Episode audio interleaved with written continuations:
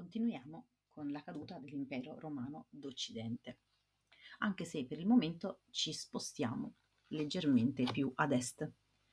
Eravamo rimasti alla tetrarchia, cioè quel sistema per cui vi erano due imperatori e due cesari che avrebbero dovuto sostituire i due imperatori dell'impero romano d'Occidente e l'impero romano d'Oriente alla loro morte in maniera da non creare mai vuoti di potere.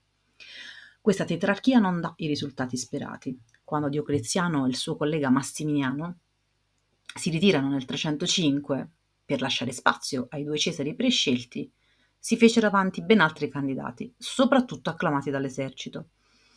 Questo scatenò una guerra di successione e alla fine, nel 324, a, ad ascendere al potere è Costantino, proclamato Augusto proprio dagli, dai soldati, dal suo esercito. Siamo nel 306. Questi decise di riunificare l'impero e annullare la tetrarchia. Nel 330 Costantino sposta la capitale molto ad est, decide di eh, fondare una nuova città, chiamarla Costantinopoli, che altro non era che l'antica Bisanzio, che altro non è che l'antica, l'odierna Istanbul. La città assunse pian piano un rilievo politico ed economico eccezionale e soprattutto attrasse a sé milioni di abitanti, tra loro letterati, artisti, operai, ingegneri, filosofi e maestri di ogni mestiere. Costantino è passato alla storia per qualcosa di cui noi in realtà non abbiamo traccia vera, e cioè l'editto di Milano, con cui nel 313 si riconoscono tutte le religioni e a loro si dà piena libertà di culto. Nella realtà dei fatti, noi possediamo soltanto la dichiarazione del suo omonimo d'Occidente riguardo a questo editto, ma non quella di Costantino, ma siamo sicuri, visto il contenuto, che entrambi gli imperatori convenivano di concedere piena libertà di religione e piena libertà di culto. La decisione pose fine alle persecuzioni. Ricordiamoci che l'ultima grande persecuzione era quella scatenata da Diocleziano.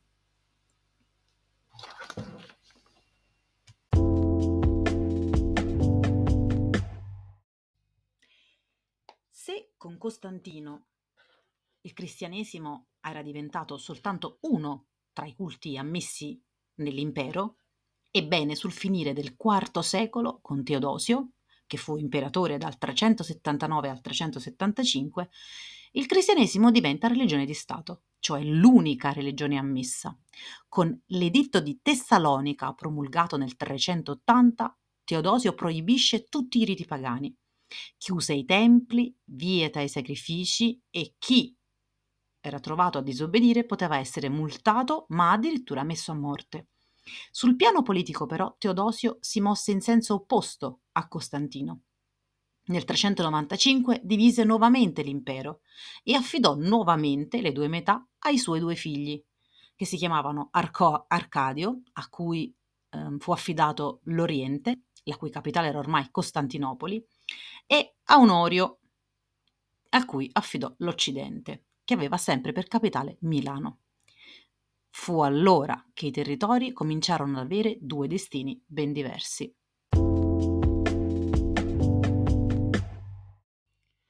Spostiamoci per un momento ad Occidente, perché è qui che i barbari diventano fondamentali nell'esercito, ma cominciano anche a premere sui confini. La preoccupazione costante degli imperatori romani del VI secolo, da Costantino a Teodosio, fu proprio quella di frenare l'avanzata dei barbari.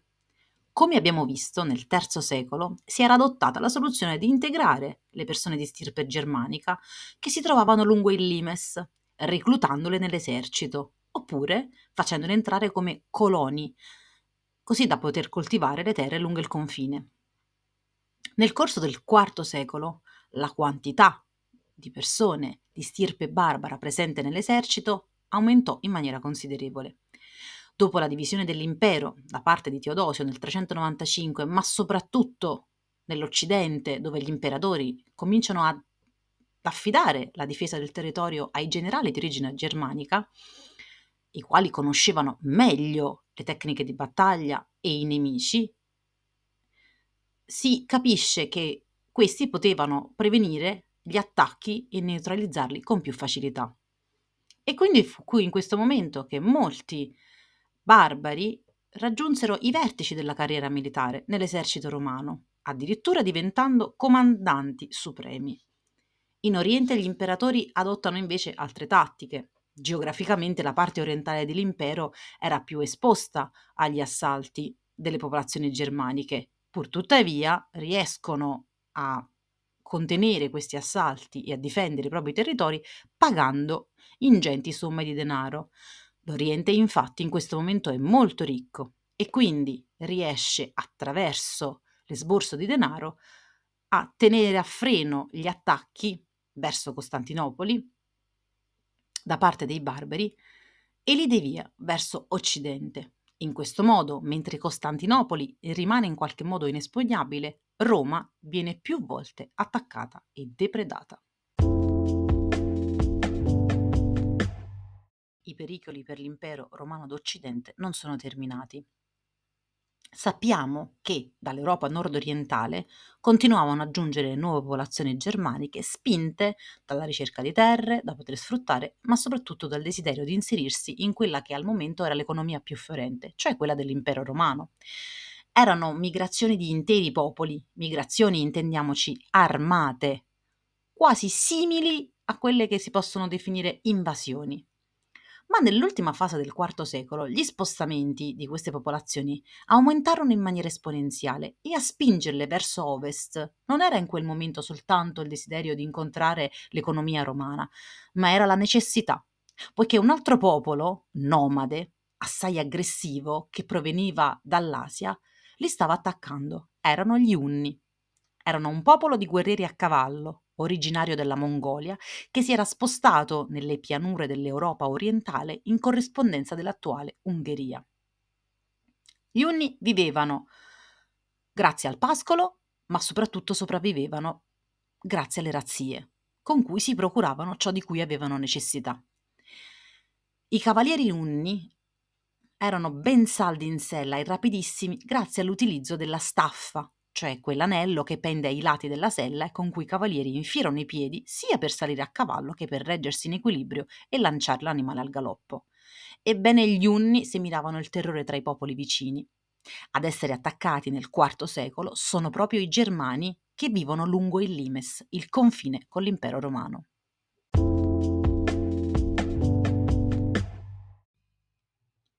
Siamo giunti alle fasi finali dell'impero romano d'Occidente. Spinti dalla pressione degli Unni, nel 406 abbiamo masse di Svevi, Vandali e Alani che attraversano il Reno, che all'epoca fungeva da confine naturale tra le terre germaniche e l'impero romano, i quali non incontrano resistenza e si stabiliscono nei territori di quelli che attualmente sono Francia e Spagna.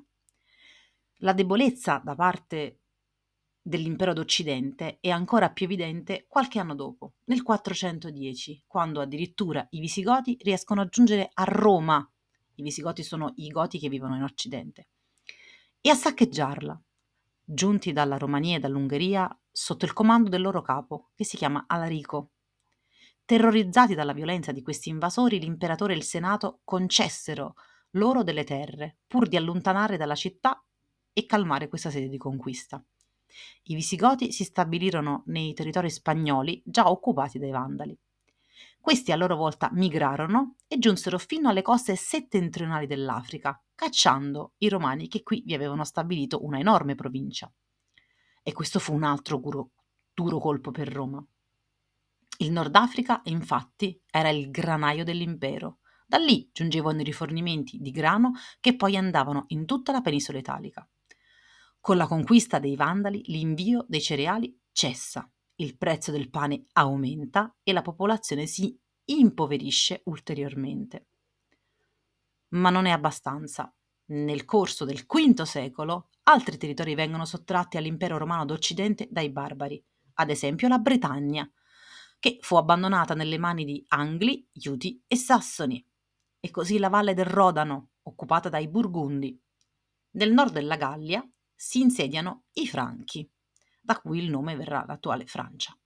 Di fatto il dominio dell'imperatore d'Occidente ormai è rimasto soltanto in Italia, ma anche questi territori subiscono ripetuti attacchi e continue invasioni.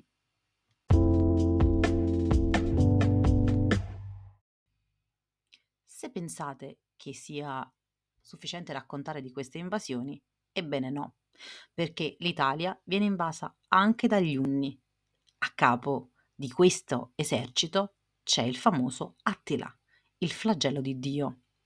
Gli Unni invasero l'Italia settentrionale, assediarono e saccheggiarono importanti città come Aquileia, Ravenna, Milano e resero schiava una gran parte della popolazione. Li guidava appunto Attila, il cui soprannome non a caso era flagello di Dio, cioè frusta, lo strumento con Dio con cui Dio puniva gli uomini per i loro peccati e quindi pensavano che in fondo Attila fosse venuto proprio a punire in qualche modo queste popolazioni. Nel 452 Attila si prepara a scendere a Roma. Ad impedirlo, secondo la leggenda, fu l'intervento di Papa Leone Magno, il quale ricevette Attila presso Mantova. Cosa si dissero i due in realtà a noi non ci è noto. Sta di fatto che l'esercito unno si ritirò, che da lì a poco Attila morì e che senza di lui gli Unni persero potenza e tutto il suo esercito eh, si sparse in una sorta di diaspora. Sappiamo di fatto che Attila ricevette tantissimi soldi dal Leone Magno affinché lasciasse in pace le popolazioni eh, proprio della zona di Roma.